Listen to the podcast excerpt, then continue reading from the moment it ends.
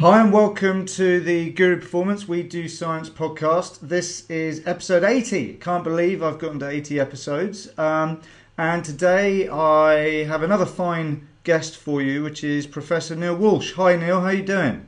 Good morning, Lauren. I'm very well. Are you well? I am well. Um, so this is going to be an interesting um, episode. I have a feeling. Um, I, I wanted to get you on board for a number of reasons, um, which I'll get into after we've introduced you. Um, so I guess let's let's start this off with you telling the listeners who you are and what you're up to. Okay, yes, thank you. So uh, my name's Neil Walsh. I, uh, I'm at Bangor University. I, have been at Bangor in the School of Sport, Health and Exercise Sciences since 2000. Um, I direct the Extremes Research Group there. And one of the team's real interests is exercise immunology, which hopefully we're going to speak about t- today, Lauren. Yeah, we are. As I, as I was just remarking offline, you, you know, when we when I talk to people about the things that I do, and this is usually non non professional colleagues, it's just sort of people, you know. I, I say amongst other things, you know, I, I, sort of produce this podcast, and you know, we're, we're nearly at three quarters of a million um, uh, downloads in terms of impact, and and you can see them thinking, God, what is it that you're talking about? And I'm well, you know, I just get a bunch of professors on, we talk about immune system issues or you know, how to avoid the uh, gastric distress. yeah, that sort of thing. It's like, how the hell do we get to this many people? And it just makes you realise how how big our profession has gotten to, and and yet it's such a new area, isn't it? The, the, I mean, of all the of all the areas um, in in the sciences, sports science has got to be one of the newest. And within sports science, of course, m- my main area, which is performance nutrition. But generally speaking, I mean, we're, what we're what we're going to get into today um, is just one of many areas, but this also new. Absolutely. I mean, the, the, the field of exercise immunology, which we're going to talk about, really, we didn't really get up and running fast until uh, 1989 when the Exercise Immunology Society was first formed. But since that time, as an example, there are there are three and a half thousand papers if you search exercise and immune on Web of Science. Three and a half thousand papers. We published a position stand in 2011, and there are over 1,100 papers. So about a third of all the papers on exercise in immunology have been published since 2011. So we've really got ahead of steam now. wow. And you mentioned two dates there. So 1989, that's the last time the sun shone, I think. Um, and 2011 is um, uh, probably when I think I saw a glimpse of the sun. so listen, um, the reason why I said I wanted to get you on board here was um, definitely related to your your area of expertise, which is um, in exercise immunology. And I, you know, this isn't a new topic specifically for the podcast because I did have Mike Gleeson on um, about 10 or 11 episodes ago. Episode 69, there you go. Um, so that would be maybe five, six months ago. And I've also had Glenn Davison on. Um, but one thing that does crop up in my conversations with the various experts that I've had on, have on is, you know, we're, we are constantly focused on performance. We're talking about, you know, ways to uh, improve the training of athletes. We're looking at ways of improving fueling. Um, we've even delved into areas of recovery, but oftentimes not enough focus is on the importance of of a healthy athlete um, and the implications the health of that athlete has on their training adaptations and um, very importantly, of course, their ability to actually deliver on the day. And um, you know, one of the things about modern athletes in particular, uh, you know, is not just the, you know, stresses that they endure through training, but there's travel stress, um, there are environmental stresses, there's all sorts of things we'll get into. Um, they've also got um, other novel stresses that we're only starting to understand, like the impact of using digital devices, particularly as it relates to sleep quality or sleep hygiene. Right. Um, you know, the way in which viruses and bacteria may adapt themselves. Um, so it's sort of constantly a chasing game in terms of medical approaches to dealing with these issues. So, you know, the health of the athlete becomes something that's incredibly important. So perhaps you could, you know, maybe we could start this this sort of discussion on exercise immunology, and particularly from the angles that you're interested in, yeah. as to as to why you got into all this, um, you know, in terms of immune function in athletes. Yeah, so that's a really good one. A kind of scene setter, really. I, the the early idea really was that there were some papers published in the 80s and 90s, the, the papers that come to mind by Peters and Bateman and later by David Nieman's group, that showed that individuals who take part in ultra endurance events like the Comrades Marathon in South Africa, the LA Marathon was another famous paper, that those individuals actually seem to pick up more symptoms of the common cold in the weeks after the event. And this really kind of accelerated the interest in whether immune suppression might account for the increased incidence of the common cold after these, these ultra endurance events. And the phrase uh, the open window theory was coined around that time, where the idea was that athletes who take part in these heavy endurance events actually, for many hours after exercise, their immune systems are zapped and they are then more susceptible to picking up common colds. But what we've learnt in, in the, the sort of subsequent 30 odd years is that actually the incidence of common colds and other respiratory infections in athletes is not actually that different than the incidence of common colds and respiratory infections in the general population. We tend to pick up between about two and four colds a year. And actually, recent evidence suggests that so too do athletes. But the bit that's really, really important that you raise is that we do need to look after the health of athletes. And there's also some good evidence from Christer Malm's group in Sweden that actually, as you might expect, being frequently sick is incompatible with high volume training.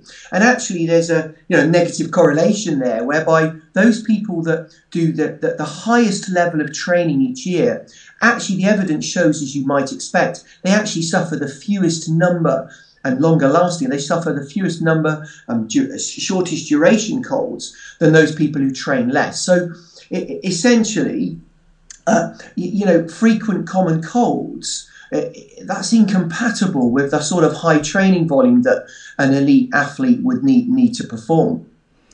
Yeah, I you know as I was getting ready for this podcast, I read a number of papers that you sent me and some other areas that I looked into, and um, you actually there was a, a, couple of things that came out in your review that um, you and Oliver um, uh, published in Immunology and Cell Biology, and I'll put a link to this in the show notes on exercise, immune function, and, and respiratory infection. Um, there's a number of things that I took home from that, and we'll get into various bits of this throughout this podcast. But one of which was clearly there's a hell of a lot of assumptions that are made, mm-hmm. um, which is a problem. Um, but also that sort of issue of sub, the, the subjective self-diagnosis or you know by members of the team um, not necessarily the physician but it could be that you know the symptoms this person having is you know x and x condition cold URTI or whatever and then what happens suddenly is they'll start engaging in some sort of rescue mission um, you know, something that I can't comment on throughout this podcast is the fact that a lot of people, well, there's two things. Firstly, very few people define stuff. So when we define a common cold or we define an illness, um, what, what do we mean by that? Is it even, I mean, how detrimental is that actually to performance as it relates to the um, you know to the the remedy is the remedy actually worse than the problem at hand um, but also um, you know where you know what in what capacity um, are we sort of focusing on the wrong thing when we have to consider that you know our ultimate goal uh, uh, obviously you know is we need to try and keep our athletes healthy in the first place um, as I inferred at the beginning you know is this business of trying to solve the problem after it's already happened Yeah, that's a, that's a good point, and I think we need objective measures um, here. Now, th- there has been a great body of work on this very issue, and, and I think it could come under the kind of umbrella when is a cold really a cold? When is this person really sick? And there's some good research by Maree Gleeson's group in Australia a number of years ago now that showed that as many as a, a third of the individuals, the athletes that were reporting common colds, actually were suffering from other uh, you know, not you know, just uh, general inflammation or even allergy was causing some of the symptoms of the common cold. So, under the header "When is a cold really a cold?" the only way to really uh, understand this is to actually perform some pathology on nasal pharyngeal swabs. We've done it in some of our work. Send them off to the lab, and then you can tell if this person really has, you know, the rhinovirus or the coronavirus that are common causes of the common cold. But something we must remember that is if the athlete's reporting symptoms of a common cold, even if it's not a true infectious cause, this may actually affect their day to day well being, their training, and of course their performance. And we actually know a lot less about this, Lauren, the effects of common cold symptoms on performance than we really should. Um, but you would it, it, makes sense that if you've got symptoms of a common cold, that actually these would, uh, you know, you, you wouldn't feel so great in your day-to-day training and your and your performance. But we certainly need to know more about whether that truly affects performance. Of course, yeah. And I, I mean, one of my big things is this idea of test, don't guess. Um, and I do appreciate that it's not always easy to test for things, particularly in the field. But nowadays, there's you know quite a lot, obviously, that can be done. Um, but I guess my sort of bigger concern is this idea that symptoms, you know, can have multiple causes, um, and that takes us back to the assumption right. issue. How how dangerous do you think that whole process can be? Well, there's there's something additional there, which is there is, a, I guess, some recent support that actually those that report symptoms don't end up performing so well. So, a recent study in um, cross country skiers does show that the the cross country skiers who went on to win Olympic and World Championship medals actually those individuals had when they suffered a cold these colds lasted not as long as the individuals who, who were not as successful. And what they monitored was symptoms just the symptoms of the common cold using you know standard diaries and, and what have you. So actually there is some evidence that having these symptoms of common colds actually does impact on training quality quantity and then subsequent performance yeah, I mean, I it, it's interesting this whole topic because, of course, it's something that we all deal with, um, and it's not just us that deals with it. Of course, it's the the training staff, the, the you know, for everybody from people you interact with when you travel at the airport, on the plane. I've had these conversations before where you know if a member of your team is coming down with a symptom, you best not sit next to them, especially yes, yes. on the on the coach or the bus. It's not necessarily anything personal, but you know the impact can be really widely spread. Um, but when we go back to the training itself, and you know, I mean, it's it's widely thought that overtraining um, radically increases your susceptibility to illness. But of course, as you get um, closer to certain competitions, training volume might well increase. Um, you know, are, uh, it, it, are we looking to um, focus on, you know, um, how we deal with the training more, or are we looking more on solutions to get the athlete to be able to train more? That's a really good one. I think there's some of the best um, information we have on that was a study in elite swimmers, uh, a, a, collaboration between the Australian Institute of Sport and the team at INSEP in Paris. What they actually showed was that the uh, swimmers were at greater risk of infection of common cold symptoms. This is symptoms again not not confirmed by you know pathology. That the increases in training load um, actually did relate to increases in the risk of common cold. So um, the, the, individuals who, who experienced the greatest risk of common cold were those who were under very high training loads, even increases in training load.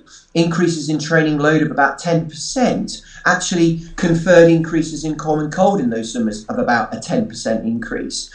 And that training really hard actually had a much greater impact in terms of the risk of common cold than the taper or even the competition phase. So during a taper, of course, you would be reducing your overall volume, but still training, you know, short and sharp, spike sessions, hard but short sessions. And they actually found that it was the overall training duration and load that was the, the, the greatest correlate, if you like, of, of common cold risk.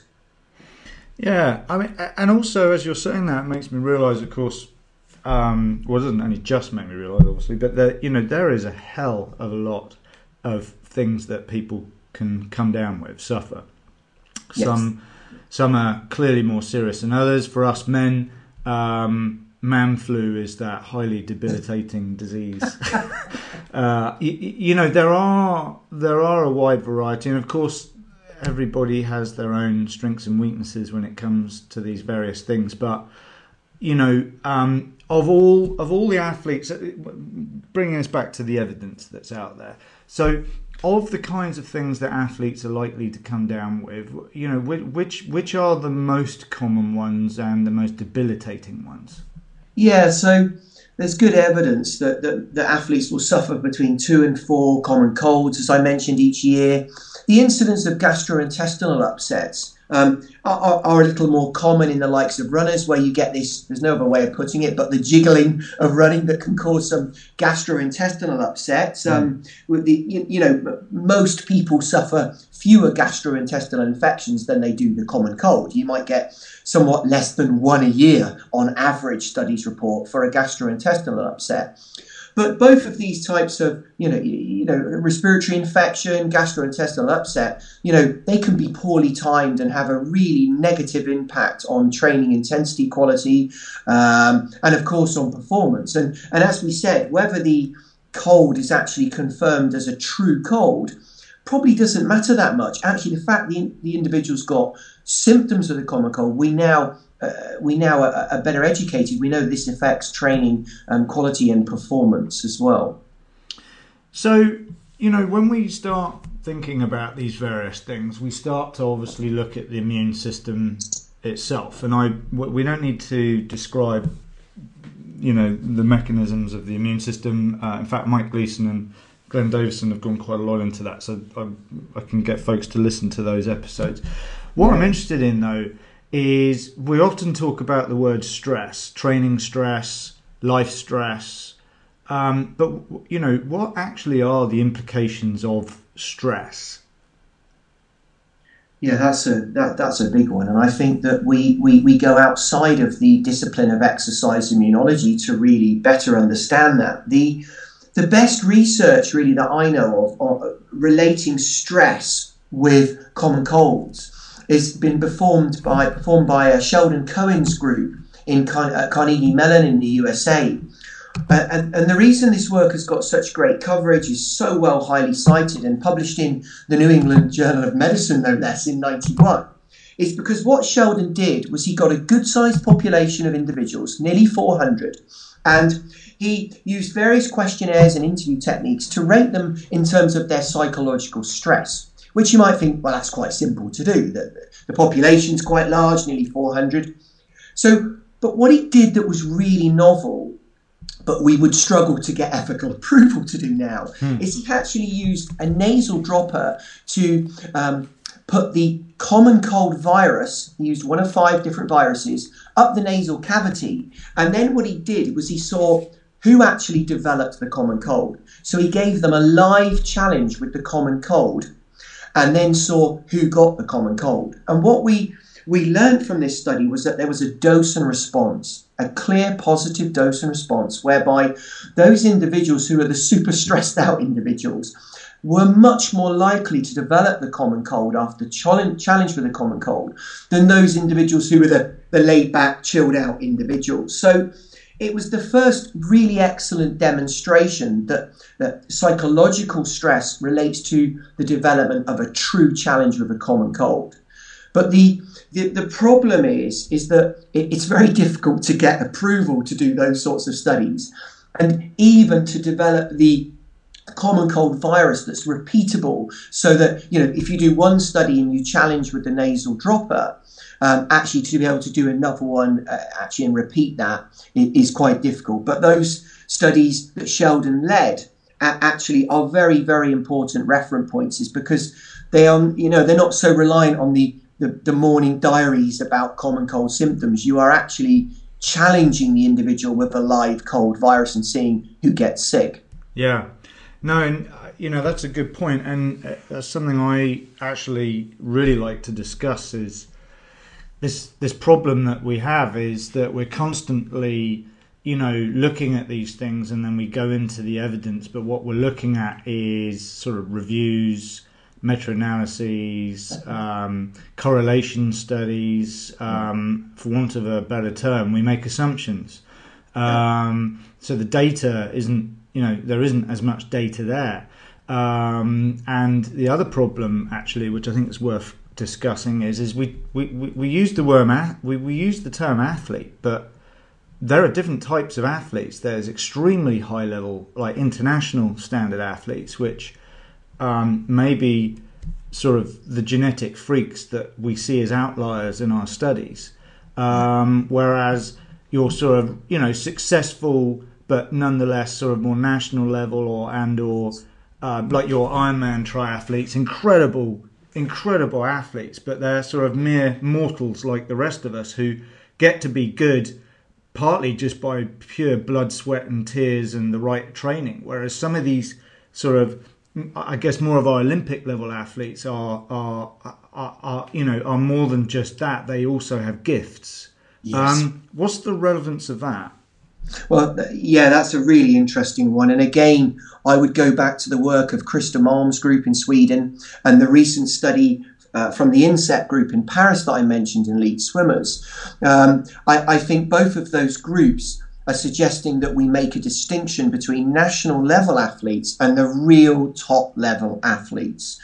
And for example, the study in swimmers shows that the national level athletes were about 40% more likely to pick up a common cold um, than the international top, top level athletes. So, and, and, this really interests me, and, and, we talk about this in our immunology cell biology review a little bit. Maybe that you know there might be various reasons why the international level athletes, who are the real cream of the crop, they don't pick up so many colds. It, we need to investigate whether this could be almost Darwinian in a way. It could be a survival of the fittest, that the genetically gifted, they might also, for some reason or other that we don't really understand at the minute, they might have an, a, a proportional response to an infectious challenge, a really good proportionate response um, from the immune system so that the colds that they suffer, you know, they don't really ever develop into anything major that affects their training and performance. And there was some evidence in the cross country skiers study recently that actually those that were the very top athletes that won the Olympic and World Championship medals, their colds tended to last not as long as those who were a little less successful. But of course, it could be much simpler. If you think of the study in swimmers showing that the very cream of the crop got less colds, it could be that they have just better behaviors, better strategies, they avoid sick people, they're more experienced, they you know, they, they don't self inoculate by constantly rubbing their eyes, their nose, their mouth. They they have better hand hygiene. You know, they, they might be better able to cope with life stresses. For example, it could be that the very, very top athletes have sufficient funding so that they're not balancing a, a full time job alongside, you know, running 120 odd miles a week. So there are many reasons why we may the research is telling us to make a distinction between national and international. We don't know if those are genetic in terms of your gift, and that's why you make it, or whether there are simpler explanations, such as those of hygiene, life stress, for example, might be lower in, in those individuals. But certainly, you know, continued research is required there to, to better understand that.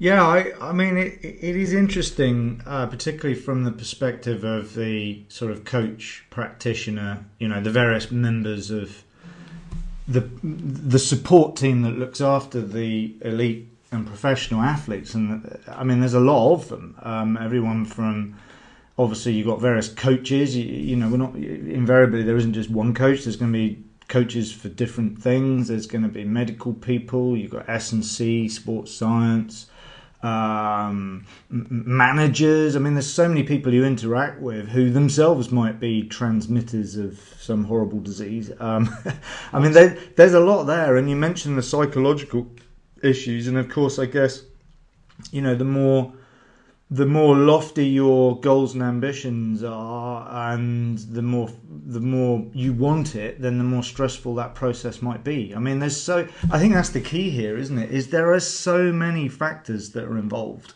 Yeah.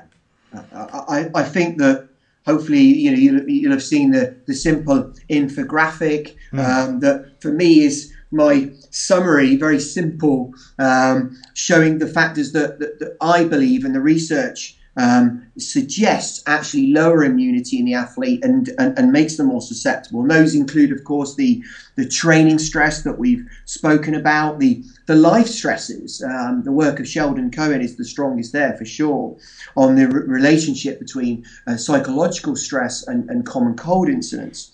But also, sleep is another one that's that's uh, uh, potentially disrupted. Sleep is another stressor. Um, that can lower immunity and increase infection incidence. Also, environmental stress might be a factor. You, you mentioned long haul travel and air travel, Lauren. And of course, nutrition might not be optimal as well. And each of those have been shown in, in really good studies in athletes and non athletes to lower immunity. And, and, so we have to consider each of those for sure.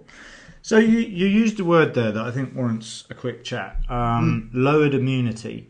Um, I mean, what do we mean by that? Because you know, like if we're talking, say, for example, about hydration, and we talk about, you know, my athlete's slightly dehydrated. Well, that doesn't have to be a problem at all, um, and could be a very distracting intervention. Um, I mean, maybe you could classify what you mean by lowered immunity and the significance of that. Yeah, that, that, that, that that's one that's probably, I think, moving forward in exercise immunology, I think we really need to consider, you know, what reduction in immune function actually makes the athlete or, or, or the soldier uh, more susceptible to common infections. And I, I guess I could give a little history behind that. Really, I think that the the first real exercise immunology study that I know of was performed by an immunologist, uh, Tomasi, in the, the early 80s, and that actually was with cross country skiers um, as, as well. And, and what he showed was that the level of mucosal immunity measured as saliva IgA was actually lower in a, a bunch of highly trained cross country skiers at rest compared with those who weren't cross country skiers. And then what he showed was that the level of IgA, this important antibody in saliva, it fell after a cross country ski race so it was actually lower before exercise than healthy controls, and then fell some more in these cross country skiers. And this started, I think, along with the uh, common cold reports after ultra endurance events. This kind of there was a groundswell of interest in the effects of exercise on immune function, and then we got our society forming in '89. And I've told you, you know, some three and a half thousand papers have investigated this. But I must admit, as a scientist, I, I don't want to do bad on the family, but but actually we, we we have all published many many papers now showing that exercise, like a cross country ski race or a marathon, actually can zap different aspects of immunity. Whether this is immunity at the mucosal surfaces, um, which are very, very important in terms of the instigation of infections, which often happens at the mucosal surfaces. We've done studies showing that blood samples, if you take them and you stimulate the different types of immune cells, that those immune cells are maybe 15 to 20% less able to produce a certain you know, to, do the certain roles that they do after exercise. And then we coined the open window theory, whereby after heavy exercise for a few hours, you know, your lymphocytes were less able to proliferate. Your granulocytes, your neutrophils were less able to engulf bacteria, which is one of the jobs they do. But actually, what we were asking in our position stand in 2011, and Monika Fleshner did it better than anybody. I think there it was her, you know, her aim was to talk about the methods and the impact of the sorts of changes we're seeing. And one of the things she dealt with was well, we typically show that immunity decreases after heavy exercise by about 15 to 25 percent. But does this does this really matter? What we tend to, to see is in the likes of HIV patients, we know that they must lose some 50 to 60% of their circulating T helper cells to actually be at risk of picking up opportunistic infections like the common cold. And very rarely do we see, Lauren, that in the studies in exercise immunology, very rarely do we see that the immunity falls by, you know, 50 to 60% after exercise. And one of the, the great challenges that we've tried to focus on here is does any of this mean anything to us? Mm. We're showing, you know, subtle changes in immune function since Tomasi's great study in 82 that kind of started the ball rolling. We've shown that for many aspects of immune function. So, what can we do about this? Well, what we can do about it is we can use what we call true in vivo measures of immunity that actually, like Sheldon Cohen did, they challenge the immune system to respond. Now, Sheldon was lucky enough in his site stress studies and his sleep studies to actually give a live common cold virus, which kind of it puts an end to the so what question because you either you either get the cold or you or you don't get the cold. But you know we, don't really get the ethical approval to do those kind of studies, and I'm sure uh, high level athletes would refuse being given a common cold. But there is a there is a kind of compromise, and that compromise is that you can use skin tests um, such as delay type hypersensitivity um, where you inject uh, antigens into the skin, antigens that you your body has seen before, and then what you can do is you can see how good the immune memory is and how how able your immune system is to draw upon that memory. And what we've done in, in our studies over the last few years is use a simple skin patch test. Rather than inject the antigens that cause the response into the skin, we put patches on top of the skin um, of uh, we have an allergen, which is an antigen, if you like, that stimulates an immune response. We put this in a skin patch, we apply it to the skin, and we've done this after different intensities and durations of exercise. And then a month later, we apply to the skin small doses of this skin patch, small tiny doses, and then about two days later, you measure the redness or the thickening of the skin. And this is a true in vivo immune challenge. And what I mean by that is that you've actually challenged the immune system to respond rather than just measuring the level of an antibody, for example, in saliva or the number of immune cells in the blood. And we know from really excellent immunological research that in, in vivo immune challenge studies, actually they relate better to infectious outcomes. So you get closer to the kind of your so what question. Yeah. Um, and, and, and when we did that work, we actually showed surprisingly that it was the long duration but moderate intensity exercise that really zapped in vivo immunity and that the short, very hard lasting exercise, you know, 30 minutes spike type sessions, that actually didn't lower um, the in vivo immune response. So we were suggesting there that it was actually the very prolonged heavy training sessions that would be the problem for immunity. You know, actually, as you were saying this, um, something came to mind uh, mainly because I've got a bunch of MSc students right now, and we're going through that process of um, developing or correcting research proposals and yeah. getting ready for ethics before we start our studies. And you know, there's that sort of selection criteria that you should go through when you're doing your lit reviews and so on. And in the process of that, you learn things, and one of which is just because someone's done an immunology study, does it mean that they've done it right? Of course, and um, are they the right people to interpret it? Uh, do they actually understand what they're even doing with the study? They may have the toys in the lab, they may even get the right participants, but are they still able to understand what's going on? And for example, people love to throw words um, into their papers and then associate it with negative things like increased cortisol or you know did secretory IgA. But but there are scenarios where extremely low secretory IgA shouldn't be extremely low and it's supposed to be high cortisol because that's the way the body should in a healthy state respond to example to lots of stress so do, in terms of evaluating the evidence out there um, for, for folks that are listening that i think should should hear this from you you know, how much concern should there be with regards to those thousands of papers now that are out there? I, I, no, I, that's a brilliant question. I, don't think there should be concern.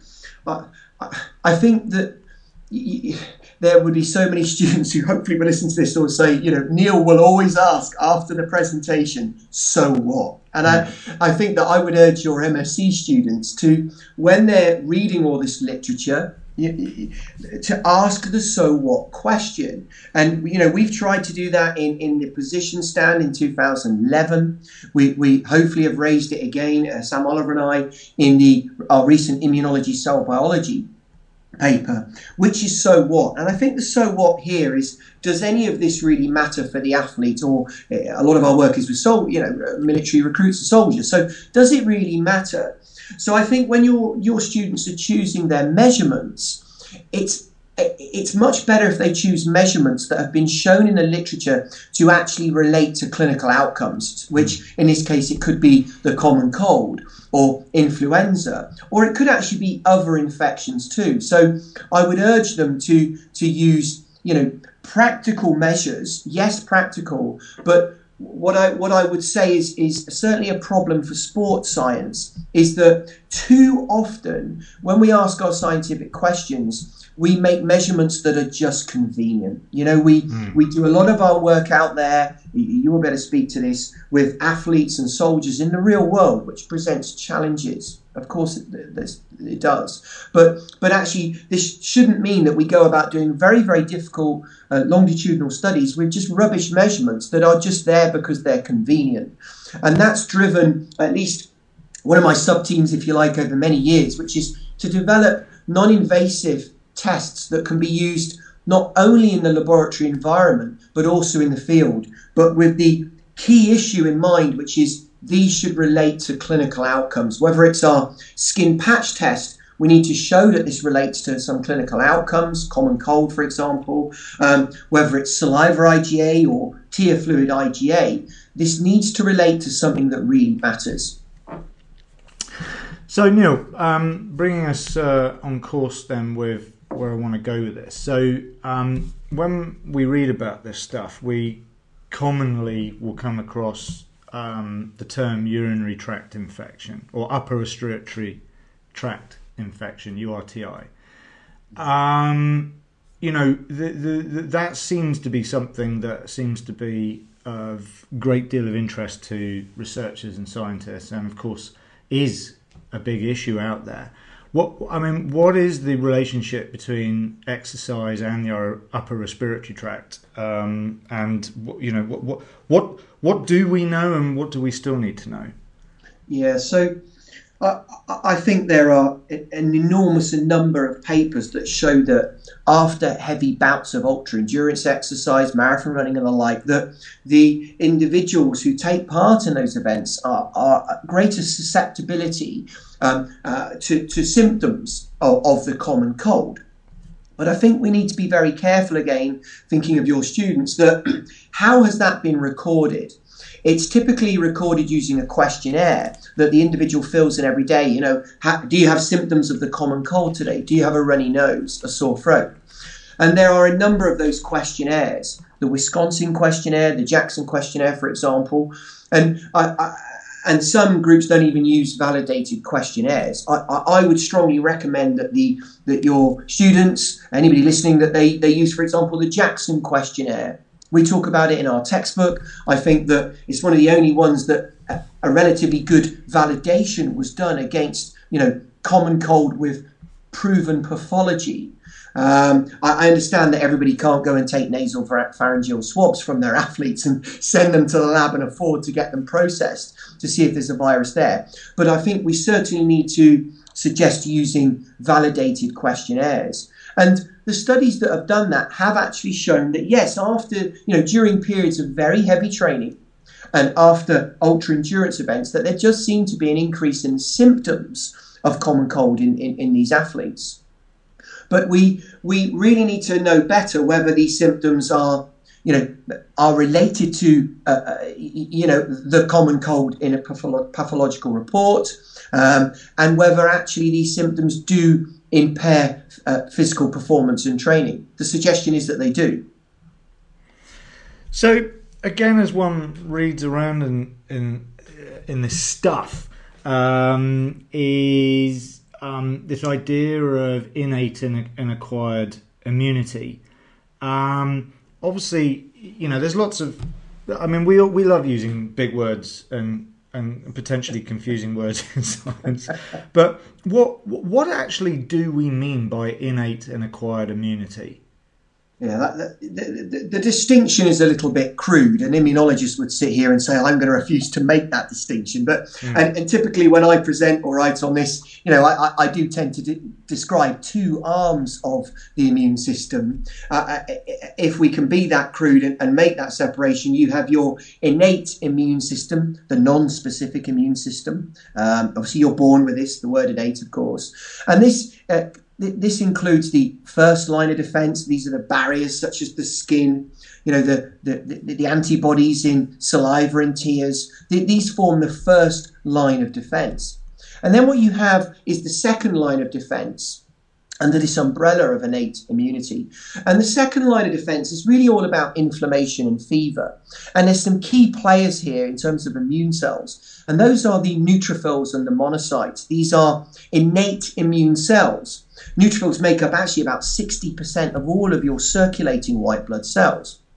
And they, they, I, I, like to describe them to my students. They're a bit like Pac-Man, really, uh, if you can remember Pac-Man. Oh yeah. Uh, many of my students can't. But they, they engulf foreign particles. They're very, very important in our defence, for example, against bacteria. So they, they will engulf and kill bacteria, for example. But the, the reason why an immunologist wouldn't like me to really separate the innate from the acquired immune system is that these innate immune cells, particularly the monocytes that go and live in tissues, they're then known as macrophages. What they do is they're important as antigen presenting cells. So they make the first meeting with the nasty bug, if you like, and they then present that to cells of the acquired immune system. And the cells of the acquired immune system, here we're talking about lymphocytes, and we're talking about lymphocytes that um, uh, meet up with the antigen presenting cell. There's some crosstalk between the innate and acquired immune system through the release of cytokines and so on. You form some memory, uh, T helper memory cells, so that when you are then exposed to that uh, pathogen in the future, you have a quicker response. And that response um, is orchestrated by the lymphocytes. And what you end up with here is a release of antibodies by B lymphocytes. And then you've got some specific real sharpshooter killers. The natural killer cells come to come to mind there, and the cytotoxic T cells, which actually can really target their killing. You know, if the if the, those lymphocytes could speak, they would say that the innate immune cells, the Pac-Man, you know, the neutrophils, they were, you know, they, they weren't really very specific. They'll just kill anything that they see is is, is foreign. And in fact, of course, those innate immune cells are involved in those inflammatory diseases, seriously speaking, you know, arthritis and, and so on, um, uh, you know, where your immune system goes a little bit haywire. So it is okay to teach that there is an innate immune system and that there's an acquired immune system, but they certainly work together in terms of one aspect of the immunity presenting the nasty to the other. And that's one great justification for why we use our uh, in vivo immune tests by applying a patch of an antigen on the skin, because then what it does is it stimulates a full orchestration of all of this machinery of just the you know from the innate aspect of the pr- presentation of what we're putting on the skin to the development of memory out in the lymph nodes and so on. And this is also a criticism of much work in immunology, but also in exercise immunology, whereby um, what we often do is take a blood sample from our athletes or participants in the lab. We separate out by centrifugation the um, you know the plasma and the red cells and platelets, and then we take out our immune cells, and then we separate them again into you know your your your innate neutrophils, monocytes, from your acquired immune cells, the lymphocytes. And then we do all manner of clever, sophisticated things with them to show that exercise zaps, say, lymphocyte function. But that isn't really how it occurs in vivo in the body in the real world. It's all orchestrated tightly together, Lauren.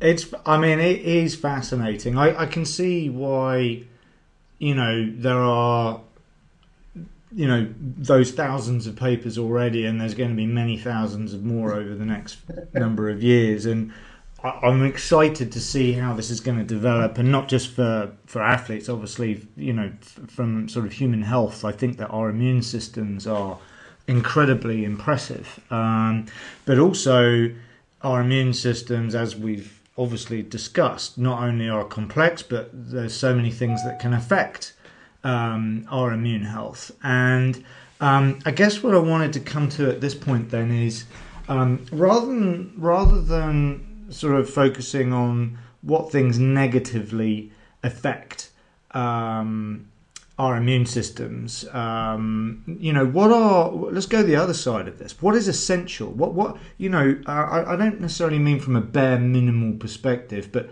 what I mean, what what are the requirements for you know, a basic level of immune protection? What do they need? Well, I, I think that you know you, you, could almost just look at the the recommendations that we suggest in our re- recent paper um, in immunology cell biology, for example. I think that they're almost recommendations for athletes in terms of each of those stresses that we know lower immunity. So, for example, for training stress, life stress, poor sleep, environmental stress, long haul travel and nutrition. You know, we can almost flip those around, if you like, Lauren, and say, well, you, know, in terms of training stress, you know, the, we need to look carefully at the weekly training volume that the athlete has, particularly at those very, very long sessions that we now know certainly zap the immune system, and that actually the evidence, you know, is suggestive that the spike sessions, the really hard but short lasting sessions, actually those are better for adaptations anyway. And we know that they don't zap the immune system as much as the longer lasting moderate intensity sessions. And the reason that is, is because long lasting endurance exercise tends to give a greater, you know, stimulus to the hypothalamic pituitary axis. So then you get greater amounts of the immunosuppressive cortisol. Whereas the short lasting, hard, hard training sessions don't tend to give you such a, a, a large increase in cortisol.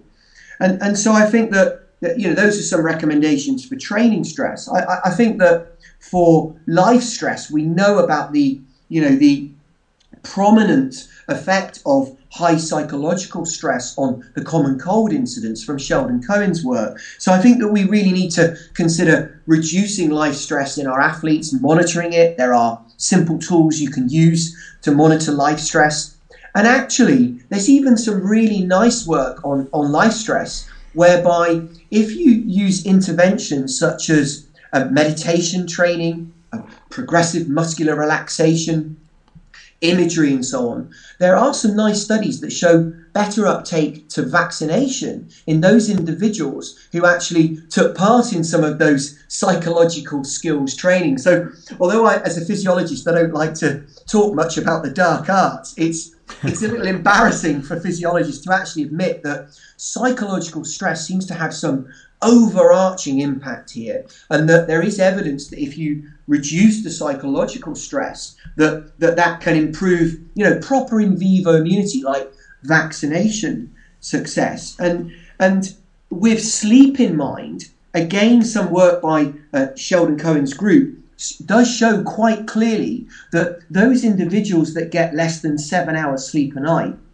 are three times more likely to actually develop the common cold when his team sprayed that up the up the nasal cavity and that those people who are poor sleepers so those who who actually have a efficiency there's a cutoff of about 92% and, and what that means is when you go to bed it's the time you spend actually asleep. And anywhere below 92% is actually it's, it's, it's, it's poor sleep. And what he showed was that those individuals who were poor sleepers had nearly six times the risk of developing the common cold than those who those who, whose head hits the pillow and they go straight to sleep and you know they stay asleep. You know they're up nearly at 9800% of the time they're in bed they're asleep. And actually, we do have the so what there in athletes, which is the, a really nice paper by Leeder, published in JSS, a Journal of Sports Sciences, a few years ago now, showed that in high level athletes in the UK, there is evidence that the athletes have poorer sleep quality. They have uh, a longer time it takes them to get to sleep too than the control individuals. And one of the, the bees in my bonnet in the, at the moment is that actually there are ways in which you can get to sleep sooner. You know, you need to avoid the blue light from your tablets, your your iPhones, and so on, because we know that you know blocks the melatonin that you need to to, to, to, to get to sleep. So you know there are nice apps now like the night shift app on the iphone which will block out the blue light late in the evening to help you sleep so there are simple ways for training stress life stress and poor sleep that we can help our athletes mm. um, uh, there. Yeah. Uh, yeah, I mean, I, actually, the sleep thing, um, apart from being of significant personal interest with a 15 month old baby at home. but apart from that, um, I, I, actually did a, a, podcast with John Bartlett um, all about sleep. So I, uh, I, re- I, will refer listeners to that because that was um, an awesome podcast. Very, very, very interesting. And there's so much more to learn um, about that. Um, but bringing this round to, I guess, one of the areas that I'm personally also very interested in, of course, which is nutrition. And yeah. nutrition is an interesting one because that's the area that everyone fancies themselves as a bit of an expert, I guess. And there are some very topical areas um, right now, one of which, of course, is the sort of um, debate over carbohydrates, um, even though the evidence seems pretty clear that it's necessary for medal winning performance, of course, people still like to play around with carbohydrates, and I've, I've gone into great depths with many previous guest experts. Um, um on topics like carbohydrate periodization, for example, with people like John Hawley and um, James Morton, Trent Stellingwerff, and so on. They're really, really interesting. But we briefly touched upon this with Mike Gleeson, but I'd be interested to know what your thoughts were on um, the role of things like carbohydrates and maybe other nutritional factors that um, that are often manipulated for, say, body composition purposes, uh, for performance purposes, without consideration for the immune system. Yeah, that, that, that's an interesting one, and I think that there's a, a, a general recommendation, certainly for you know for your students and for any other students listening, which is that I really urge you to read broadly here. And what we often do is, you know, even as a student, you come to your third year project, you become a mini expert on your degree dissertation. Um, but you need to look more broadly here, outside of your own little discipline. Uh, read more broadly, because actually you have the experts on carbohydrate and performance, you know, manipulating carbohydrate, you know, training low, uh, for example, was, mm. was very, very popular. But I think what we need to recognize uh, for our athletes is that, that there may be times when training low to potentially maximize adaptations that this is a really good thing at certain times. But we have to be aware that there may well be a rub here. And that rub is that actually the immune cells need carbohydrate. Um, also, that having a low blood glucose level after very prolonged exercise, we know that's a stimulus for the immunosuppressive stress hormones such as cortisol. So the rub might be, well, you, you may you may well get some greater adaptations by training low, but you do need to be careful in terms of maintaining your immunity. You don't want to almost you know uh, do this too much, this training low, because we and others have done studies that have shown that you know, you really need to have a carbohydrate intake of greater than 50% your energy intake, and that during prolonged heavy exercise, we and others have shown that you know 40 grams or more of carbohydrate an hour can blunt the immunosuppressive stress hormones and can you know blunt some of the immune modulation you see with, with heavy exercise. Yeah, I, I think I get, and you know, my my own personal um, uh, uh, research interests uh, relate more to um, things like uh, epistemology of practice. Um, um, you know why, why it is we say what we say and why it is we do what we do in practice, i.e., the you know the trenches as opposed to an idealistic, highly controlled environment of a lab.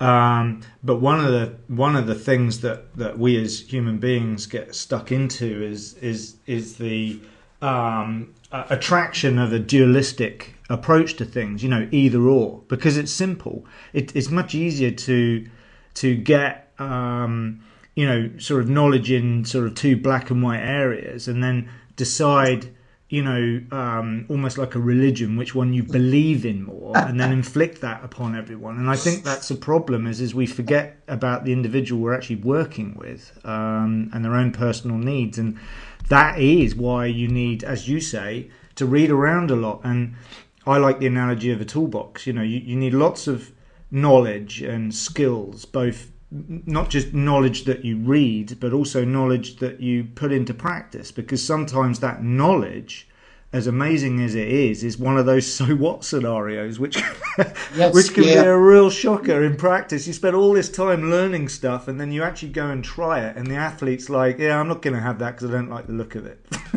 yeah, yeah, yeah. No, I agree. I agree completely. Um, so. Um, let let let's let's talk um, about other nutritional components then. So um, um, you know there are other areas that I've discussed with people like vitamin D. I talked to Graham Close a lot about vitamin D, um, which I find really interesting. Um, I mean, what are your um, thoughts about sort of th- those sort of things? You know, nutrition, and I guess where we should lead this to is is your feeling of the value of supplementation. Right. Okay. So I mean, vitamin D is a really good one. There, we we have got a, a great interest in, in vitamin D now. The, the, vitamin D is formed. Ninety percent of the vitamin D in your body is formed by the skin sunlight action. Um, but what we know of is that in the summer, about 80% of the vitamin D formed in your body comes from skin sunlight exposure. But of course, in the winter, particularly at our latitude in the UK, in the winter, the food source of vitamin D can make up about 80% of the vitamin D in your body. So you almost need an approach for the summer and you need an approach for the winter. Well, why is vitamin D important? Well, we know that vitamin D is obviously important for, for bone health. We know about you know, the Industrial Revolution, and rickets, and so on. We know about that well. But what we're learning more recently is that vitamin D is also potentially important for, for muscular performance. Some of Graham's work has looked at that. And also that vitamin D is very important to maintain immunity. Particularly, there's a lot of research showing that you need optimal vitamin D levels to maintain innate immune function. But also, we're learning about acquired immune function too and a need for vitamin D. So, how do you get that vitamin D and, and, and what impact does it have? There is some research here um, from Mike Gleeson's group at Loughborough University that shows that those individuals, those athletes with very low vitamin D, do tend to suffer more common colds. And there are actually some commentators um, in the broader field of nutrition and immunology that believe that the common cold is actually common in the winter as is influenza, actually because of the low vitamin D level you see in the winter when the sun goes away. There are others, of course, who believe that just prior to, to, to you, know large incidences of the common cold, there are drops in ambient temperature and humidity. There's there's kind of a conflict there of people who, as you say, they work in different disciplines and are disciples of that discipline. But the the kind of recommendations we would give, and we've done that in our recent publication in Exercise Immunology Review, and the infographic that's kind of done the rounds on Twitter that I produced, is that in the summer you can get sufficient vitamin D. That's measured as the level of circulating 2,5-HD, and people believe sufficiency is 50 nanomolars for 2,5-HD. You can reach that level of sufficiency by simply wearing shorts, t-shirt, and having your face exposed to the sun between about 10 a.m. and 3 o'clock in the afternoon, only for 15 minutes. So you only need to expose about a third of your body surface area, shorts and t-shirt, for about 15 minutes on most days of the week. This should not burn the skin. Obviously, you need to apply sunscreen after that 15 minutes. But what that shows is there is a safe sunlight exposure, which wouldn't burn the skin for most skin types. It certainly wouldn't burn the skin, and would give you, you know, sufficient levels of vitamin D by the end of the summer.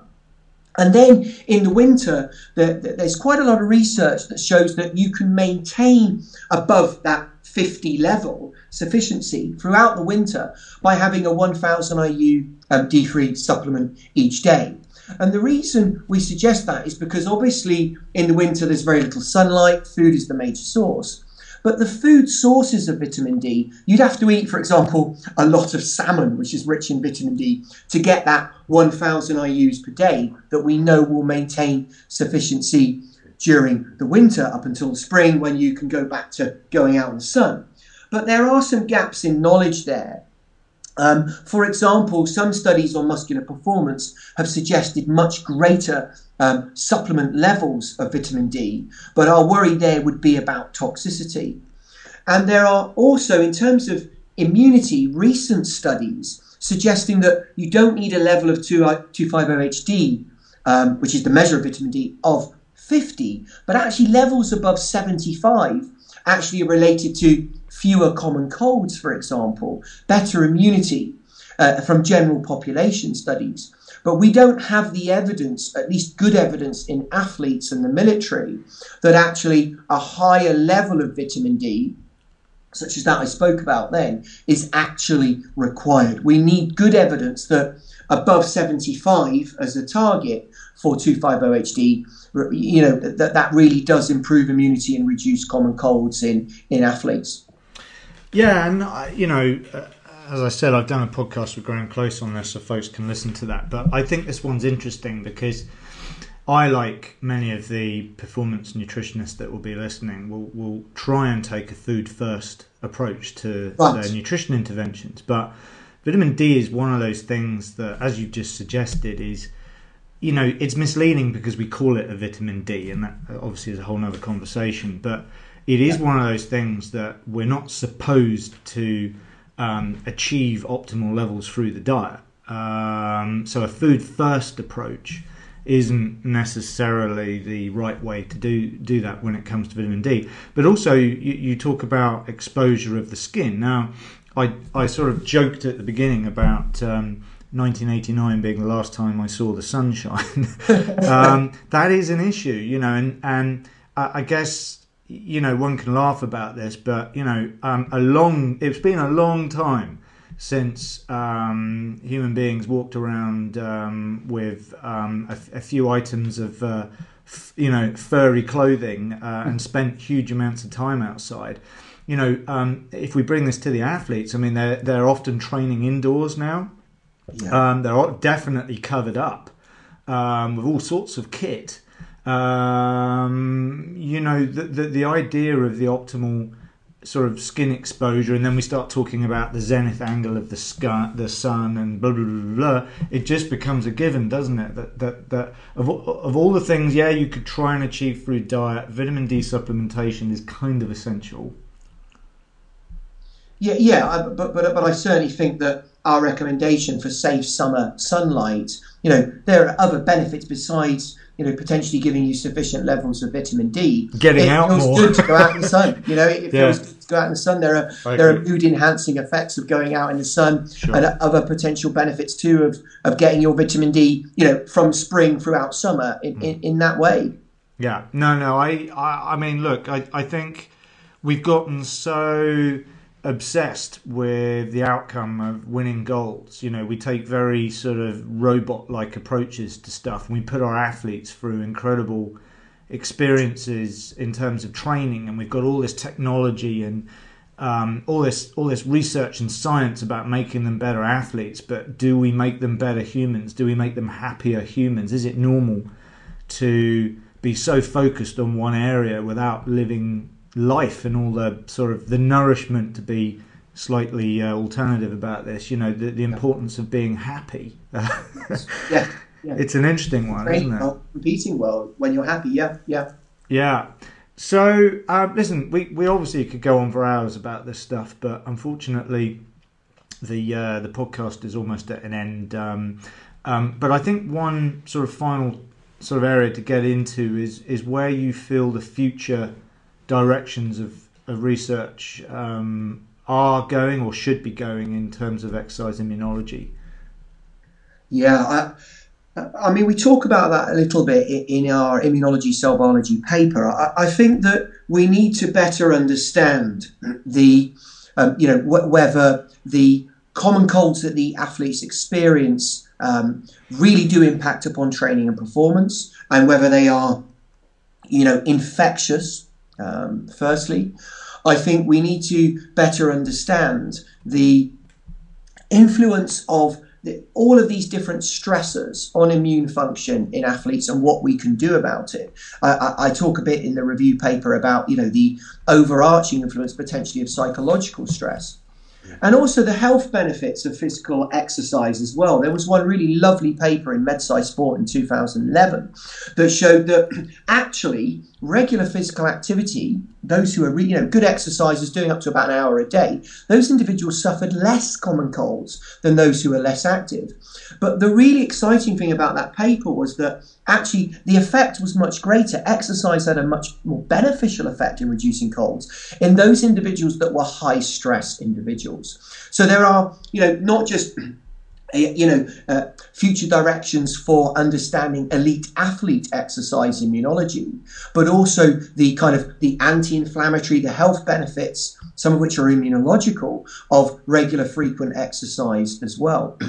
But one of the one of the kind of it's clairvoyant in a way. One of the topics that really excites uh, my team is actually whether you could predict if somebody's going to get a, a common cold or a respiratory infection or any other infection by somehow non-invasively monitoring immune function. And we have for, I suppose, as a field, 20 to 30 years, focused all our efforts on the convenience of saliva sample approach. You know, take saliva samples, measure lots of different things in those saliva samples, um, and then maybe be able to predict the outcomes for training, health, and so on. You know, uh, uh, saliva IgA, for example, if it falls one week to the next, you might then be able to say, oh, this person's going to get uh, a higher, they've got a higher risk of common cold.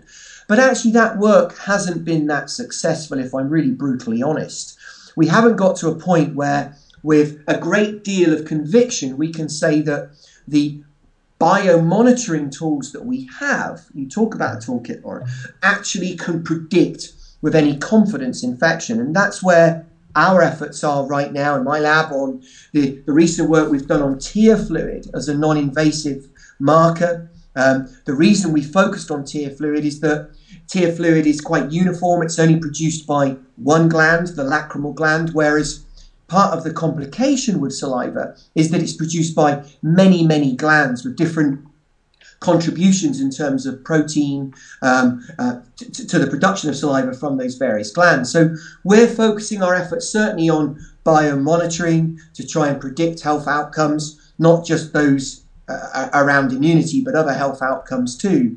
And we're focusing our efforts on, you know, the potential for tear fluid and the smart contact lens to be able to f- fill in the kind of the clairvoyant gaps, if you like. Yeah, I mean, I I've mentioned before on this podcast, I'm I'm a I'm a well, I'm probably a typical man in this respect. I just love gadgets, um, but particularly as it relates to my work, and um, I can't wait over the next few years. I think there's going to be some great toys coming out, but you know, like we were inferring, you know, you need to appreciate the, the you know the relevance and applicability of what these things say um, or tell us, and it's very much, and I'm going to have to adopt this throughout this podcast. In addition to my catchphrase of um, of context, it's all about context. I think it's going to be so what. yeah, that's great. So what? uh, so um, Neil, look, thank you very much for giving your time today. I really appreciate you coming onto the podcast and sharing your knowledge. I'll be sure to include the various papers, particularly the um, exercise, uh, uh, the review, the um, uh, exercise immune function, respiratory infection in immunology and cell biology. I'll also include the the infographic. Um, if folks want to follow on on Twitter, what what is your Twitter ID? I, I am at Professor Neil Walsh, and uh, you can also find me on ResearchGate and LinkedIn as well. All right, brilliant. Yeah, I'll, I'll link to your ResearchGate. And um, if if uh, if those that are listening still want to um, uh, further their education and come come to Bangor University to learn with you guys, how can they find out more about your programs? Oh, please just go to bangor.ac.uk. Um, that would be great. Brilliant.